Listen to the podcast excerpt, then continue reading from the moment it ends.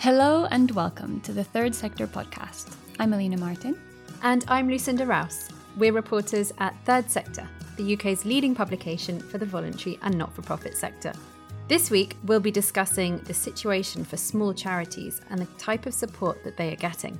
And in Charity Changed My Life later, we'll be hearing from a volunteer about the importance of her association with the Sobell House Hospice charity. But first, let's set the scene for our main discussion. Small charities form the majority of the third sector. 96% of charities have a revenue of under a million pounds a year. So that's 161,054 charities out of 169,077 registered with the Charity Commission in England and Wales as of this week. Yep, it's a big number. It's a big number and it it's slightly embarrassing that we are not actually doing more tailored content for small charities in particular. Something to consider maybe for the future.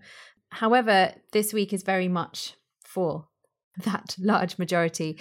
And we decided to run this episode to coincide with Small Charities Week, which is coming up from the 19th to the 23rd of June. And it comes at a bit of a difficult time for the sector with the closure of the Small Charities Coalition last year, followed by the Foundation for Social Improvement, which took over from the Small Charities Coalition in May of this year, both of which closed due to financial challenges. Yeah. So it feels like quite a good time to ask what's next? What kind of support is required? And who is best placed to deliver it? So NCVO has taken over from the FSI and before that the Small Charities Coalition. And the FSI chair said at the point of handing over to NCVO, we believe NCVO has the capacity and power to connect and collaborate with others. Now, NCVO has made it clear that it won't be delivering all services to small charities, although it has taken over certain functions such as a small charities help desk. And it's also obvious that as a large organization itself, it's probably not best placed to be delivering the support and services that much, much smaller entities are in need of. Yeah, I mean, the great thing about the Small Charities Coalition was that it was itself a small charity. Obviously, this also meant that, like a lot of small charities, it struggled to secure its funding year on year, which eventually led to its closure. But it's definitely the case that a big organization like NCVO, who does so many different things, is not best placed to to deliver services for a portion of the sector that is used to this by small for small approach. Mm. Well, it will be interesting to hear from our two guests from NCVO and one of the organizers of the Small Charities Week to hear exactly what they think is the best form of intervention and how support can best be delivered going forward. Let's welcome our guests for this week. First up is Vic Hancock Fell, a consultant and small charities advocate and founder of the social enterprise Fair Development. Vic is a key member of the team organising Small Charities Week this year. Hello, Vic. Hi. Good to be here. Thanks for having me. Also joining us is Sarah Vibert, Chief Executive of the National Council for Voluntary Organizations. She joined NCVO over three years ago from the National Neurological Alliance and started her career in local government management. Hello, Sarah. Hi, thanks for having me on the podcast. Thank you for being here. So let's start from the beginning, right? What is your definition of a small charity? Sarah, if we could start with you. Sure, yeah. So we would define a small charity in the same way that the Small Charities Coalition defined a small charity. So that is an organisation with an annual income of less than a million pounds. Now, obviously, within that, there's a huge range of different types of organisation, including some with very little income, entirely run by volunteers, right up to a million pounds, where you've probably got a kind of a reasonably sizable staff team. And presumably, the type of support that charities at different ends of that scale need is going to be quite different. How are you sort of balancing that and managing these varying needs? So NCVO has distinct offers for different sized members. As I mentioned already, there's a, there's a really big difference between running a charity where you've got a number of paid staff versus a much smaller organisation. And so we target our support to different sized charities very much based on what we're hearing from them on our helpline. We've got four pillars of support at NCVO for small charities. We run the Small Charity Help Desk, which was transferred over from the Small Charities Coalition. We have online help and guidance, which is really tailored to the distinct needs of different sized small charities. We run free webinars and we run those on topics that we're hearing from small charities they want to learn about. So, for example, during Small Charity Week, we're going to run a webinar on fundraising and one on workforce. And we also provide a practical support bulletin. And again, that's segmented by size of charity. So we're really focusing in on the particular needs for the particular size of organisation. And to what extent is there a deviation from what FSI and the Small Charities Coalition were doing? Is it very different that the type of service offering that have under NCVO? So we and partners have done all we can to fill the gaps that were left by the FSI and the Small Charities Coalition closing. So things like the transfer of the help desk. Also, we're currently holding some of the assets for the Foundation for Social Improvement and working with partners to find new homes for those assets. And there is a whole range of support right across the sector, including local infrastructure organisations, provide brilliant support for small charities. And I know Vic recently curated this list of what support is available, and that's available on NCVO's website. But there are some areas which I think still remain as gaps. So NCVO can never be by small for small. We're a large charity. And so we've really been working to try and replace that dedicated voice for small that the Small Charities Coalition provided. And that's one of the reasons why we set up the Small Charities Advisory Panel. And our hope is that the two co chairs, Vicky and Ray, will be able to start to plug that advocacy gap and sit alongside me and other infrastructure bodies when we're talking to decision makers. I think the other issue is that the Small Charities Coalition did what it said on the tin. Um, so it was described as a lighthouse by the small charity community. NCVO is obviously a much broader tent, and so that specific support can be harder to find. So it's one of the reasons we've kept the small charity help desk branding and set up dedicated pages on our website for small organisations. But I think there's more work to do here. And then I think the final gap, really, it'd be interesting to see what Vic thinks, is the sort of networking function that those small charity infrastructure bodies provided. I used to run a small charity. I know how lonely it is when you don't have a big team around you. And so meeting other small organisations is so important. And so it's an area we're looking to develop more. But I know that people like Vic are also providing that kind of function where bring organisations together. Yeah, and speaking of networking, this week is specifically dedicated to small charities, all about small charities. So I wonder how does Small Charities Week, an initiative like this, how does that fit into this plan? Is it an opportunity for people to get to know each other and know other people in the sector? What other benefits are there? So I think we all really feel like this is a really important Small Charity Week. It's come after the closure of the FSI within a very short space of time. And we are just very grateful that it's happening, actually. I don't think that we thought it would be possible for it to continue. And thankfully, Sarah and her team at, at NCVO were able to work very quickly and secure some funding from Lloyds Bank Foundation, thankfully, to to keep it running. And this year it feels very much like a sort of stake in the ground moment. It's kind of like, okay, we've had two of our specialist infrastructure organizations close within the last 18 months. And we now need to come together as a sector and decide what's going to happen next because we're seeing lots of difficulties. We are up against a difficult landscape and it feels like a really pivotal moment. And so we would like to kind of use Small Charity Week as an opportunity to start having these discussions and start planting seeds for what the future of infrastructure support looks like for the small charity sector. We don't think that we're going to resolve this this week. You know, we're not going to get to the end of Small Charity We can say, great, we've got our plan, we know what needs to happen. but it's a really great opportunity for us to start having those conversations. It's a really great opportunity for us to try and reach as much of the sector as possible to say, okay, let's let's recalibrate, let's rethink where do we go from here? And so one of the days, the Wednesday of Small Charity Week, the 21st of June, is all about discussion and trying to create those opportunities for discussion among the sector to define those questions like the one you asked at the beginning. What is a small charity? How do we actually define what that is? Who's small charity week for? We've now got community interest companies we've got social enterprises do we need to broaden out who we talk about when we're talking about the small charity sector and on the friday of the week we're talking about the future so that is going to be the day where we're going to be really thinking about okay where do we go from here Small Charity Week is coming to an end. Let's keep the momentum going because it's really exciting to have a dedicated week to celebrate small charities, but it has to keep going beyond that.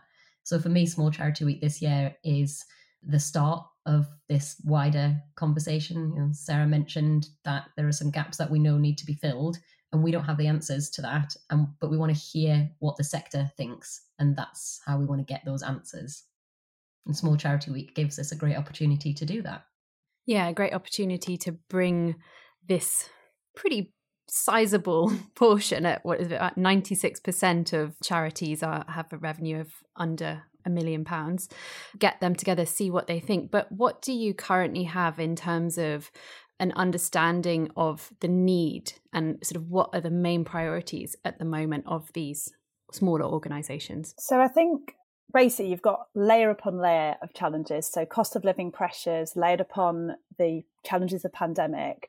And of course, that's following 10 years of austerity. And so what we're seeing is inequalities in communities really widening and therefore the need which translates into demand on small charity services.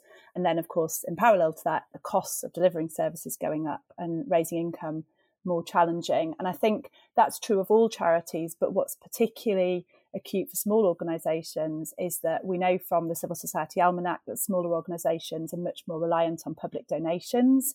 Yet we've seen recent research from CAF um, showing how much public donations are now being squeezed as a source of funding because of understandable decisions that people are making about how they spend their money because of cost of living pressures. And I think we, what we also see from the Almanac data is that small and micro organisations, so the smallest end of the sector, is getting smaller. So it's declining in terms of the number of organisations and also as a proportion of the sector, while the larger charities are growing larger. And I guess the end result of that is what we're certainly seeing from NCVO's membership data now, which is that many more smaller organisations are sadly closing, and we're seeing an increasing number of inquiries about closure to our help desk. So, as, as Vic says, Small Charities Week could not come at a more important time in terms of really advocating for small organisations, but also just showcasing the support that's out there because there is an enormous amount of support out there for smalls. And I wonder, since you both touched on the gaps that are currently there and unavoidable, how does and how will the NCVO empower other organizations in the space to support smaller charities? Are there any plans that you're currently working on? Yeah, absolutely. So I think one of the kind of main things that we've been working on over the last year has been establishing a small charities advisory panel which we see as a really important initiative to, I guess, guide NCVO and partners across the sector in terms of how do we fill those gaps for small? What is the kind of changing need in the small sector? But what we're also doing with civil society group partners is looking more broadly at the ecosystem for small charities, particularly with the closure of those two really vital infrastructure organisations. We're talking to funders, we're talking to government, and really trying to look at what is the sort of sustainable future for not just small organisations, but the infrastructure that supports those organisations in that part of the sector. And Vic, you're talking about formulating calls for action and you know what's next in terms of the plan for supporting small charities how do you see this playing out and how are you going to avoid it just being a talking shop how is it going to be like really constructive conversation that is mm. going to lead to positive action i think that people are really fired up for action There really feels like there's a moment happening in the sector where everyone's sick of talking and now just wants to see some change.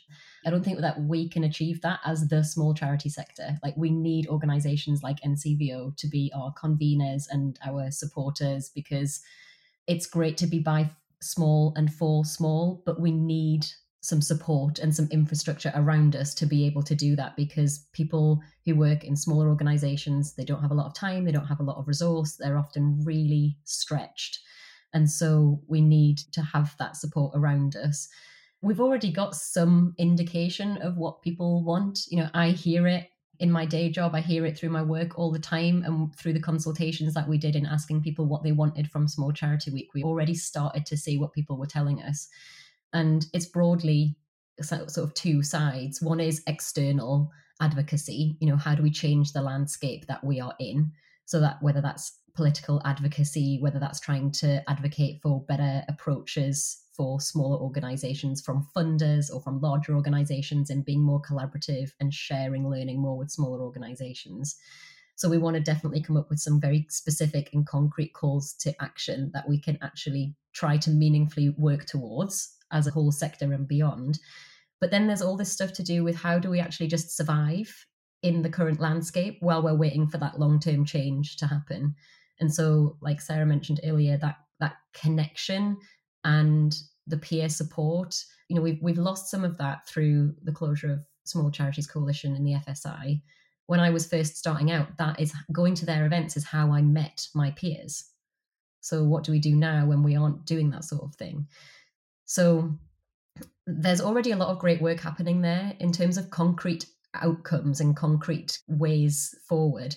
We're already all pulling together as a sector in many ways to support each other, to create those opportunities for peer connection. And there is a lot of exhaustion and tiredness and feelings of probably just wanting to go and lie down underneath a duvet and forget about it all. But there is also a lot of rage and anger and people very keen to really kind of stand behind something and work towards some meaningful change. So it does feel like it's a good moment. It doesn't feel like it's going to be kind of lip service but we do i mean this is my view but you know we've now seen that we've got these two specialist infrastructure organizations who were themselves small charities who were forced to close because they couldn't fund that model and so for me now, I'm thinking, okay, we can't repeat that. We have to think of another way of going forward where we're going to be able to achieve what we're trying to achieve, but we need support from the rest of the sector. So we're going to listen a lot and we're going to we're going to work kind of beyond the small charity sector with others to try and make these things happen. Yes, and you talk about support from perhaps bigger stakeholders in the sector. Could you briefly explain why having this very flourishing small charities sector is important for the sector as a whole? I've got an interesting perspective here, I guess, because all of my work has been with small organizations. I've never worked in a big charity. I've never worked in a charity with an income of over 250k. So mm. I I know the value that they bring to communities and you know and, and i see the contribution that they make but i can't talk about the comparison between an organization like that and perhaps a larger organization or, or how i mean i think there's an incredible amount of learning to be bubbling up through the small charity sector into larger organizations no, I mean, just to add to that, I mean, from an NCVO perspective, we're really clear that kind of thriving communities need a thriving voluntary sector made up of all sorts of different organisations of different sizes national, local, small, large. And clearly, both small and large charities bring different strengths to the table. So, smalls are really embedded in communities, they're often far more trusted than statutory services locally. They're absolutely on the front line, they can respond really quickly. Whereas larger organizations can bring a much more kind of sustainable infrastructure and often big brands which also brings kind of strengths. And so you know if you look at where some examples of where small and large have worked really well together like the emergencies partnership for example you know something really kind of magic can happen. I think something i'm hearing from our membership particularly the larger members is a real solidarity, actually. So, you know, we, we had an event of some of our largest members not long ago, and I asked all of them would they upgrade their membership to our kind of extra membership, which is really a solidarity membership. So we're asking them to pay more. And for that, they're contributing to a wider sector effort. They're contributing to us being able to support small organisations which cannot pay. And pretty much every single organisation in the room signed up to that, which I think does show a mm. real solidarity. And I think we're also hearing large charity leaders really talking a different language of like being systems leaders. I mean, the one that comes to mind is Sarah Hughes from Mind, but there, there are lots of others. And so I just think that's really important to think of the sector as an ecosystem and value what different sized organisations can bring and putting communities at the front of that, you know, what's best for communities. That's great. And coming back to you, Vic, because of your experience with small charities, you're probably the best person to ask. What other forms of support or networks for small charity leaders are there that you could advise people to check out? A lot of what I see is informal peer to peer support. So there are a couple of really great Facebook groups, for example. There's a Facebook group called Small Charity CEOs, which is a safe space for CEOs and leaders uh, who are working in small charities, for organizations that are working internationally in global solidarity. There's a Facebook group and an organization called Small International Development Charities Network. There are some infrastructure organizations that are still around for smaller organizations. And I'm sure I might be missing some off the list here, but the ones that I know of relate to kind of global development work because that's my previous sector. There's Hub Cymru Africa in Wales, that's specifically for smaller organizations. There's the Southwest International Development Network that's got a lot of smaller members. And but, but a lot of this peer support that I see is happening behind the scenes. It's happening when people kind of recognize that there isn't anything else happening in the sector. And so they're going to do it themselves. So, from those Facebook groups, people have formed autonomously subgroups for specific subject areas or specific geographic areas. But the problem with this is that if you don't know this exists, how do you possibly find this? And there are so many, you know, although a lot of this peer support does exist, you only start to come across it when you already know a few people who are working in the sector who can tell you about it. And my concern is that we've got small charity leaders across the country who are sitting at their kitchen table on their own and they don't know anyone else who works in their sector and they don't know where to go because to a degree they've lost that lighthouse that Sarah described. So our work now is to work out, you know, how do we replace that? How do we make sure that small charity leaders know that there is a dedicated place for them to go and they don't have to kind of search the internet high and low to to find these places? As Sarah mentioned, as part of Small Charity Week last year or the year before, I think it was, um, we curated a crowdsourced spreadsheet of support that's available for smaller organizations, a combination of pro bono and low cost support. And I think Sarah said that's available on the NCVO website because there is a really great ecosystem of support available for smaller organizations. A lot of help is out there. There's a lot of freelancers and consultants and non-profits and individuals and organizations that exist to support small organizations, but they're quite hard to find and that's one of the challenges that we've got, I think. And hopefully, one that being part of this very large umbrella organization can help overcome. And Sarah, perhaps a last question for you. For any small charity leaders listening to this now, do you have any thoughts on how they can help and how they can provide input to make sure that the services that NCVO is offering are tailored to their needs? yeah, I mean, I suppose my main message would be get involved with Small Charity Week. So while there'll be lots of support available, lots of training resources, Vic and Wayne, who's also helping with Small Charity Week, will be hosting a session specifically, which will be a listening exercise to understand more from the community about what they need, what they want, because needs are changing all the time. Um, and we'd love to see as many people as possible come along to that. And anything longer term we'd love to have more small organisations in our membership. We've already got 92% of our members are small charities, so we'd love them to get more involved in NCVO. Also, organisations that call our help desk day in, day out. You know, hundreds of organisations call us every month.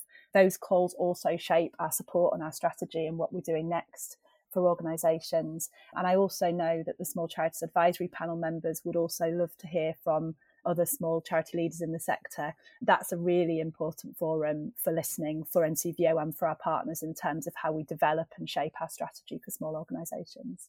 Great. Sarah Vibert, Chief Executive of NCVO, and Vic Hancock Fell, thank you both very much for speaking to us today. Thank you. Thanks for having us. Thank you. Thank you very much for having us. Now we move on to Charity Changed My Life, in which we bring you the stories of people whose lives have been transformed for the better through the work of charities.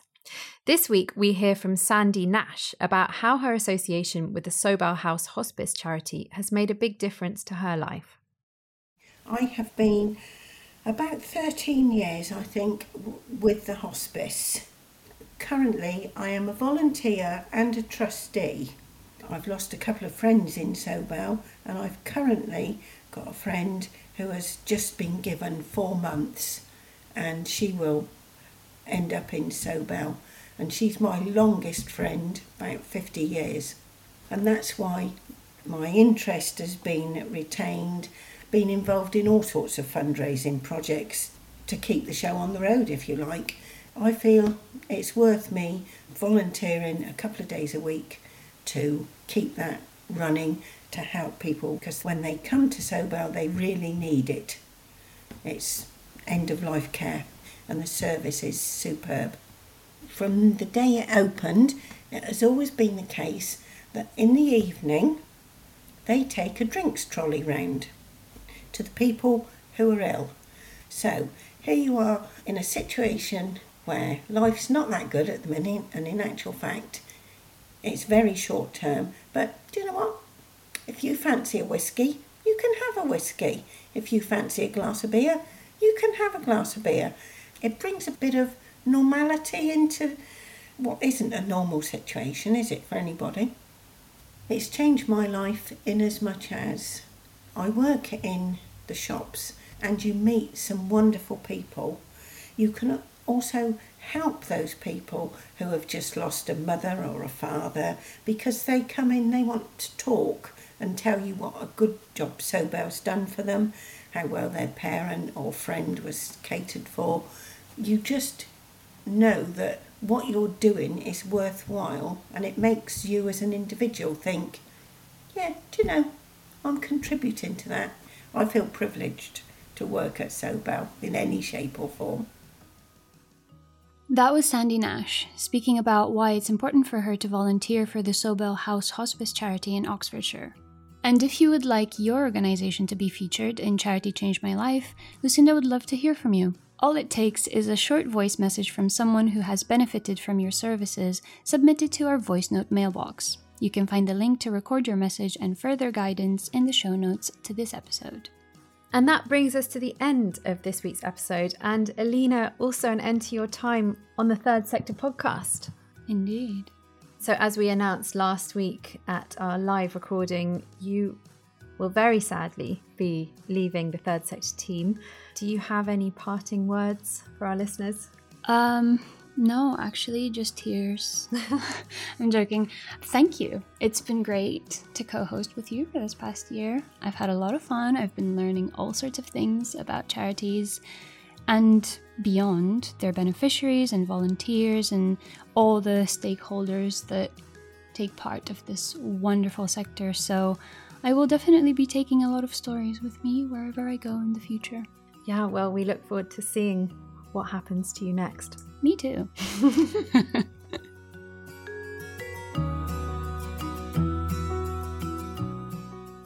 Well, I'll be back next week with Andy to speak to Sir Peter Wanless, Chief Executive of the NSPCC. But for now, thank you very much for listening, and thank you to Navpal, our producer.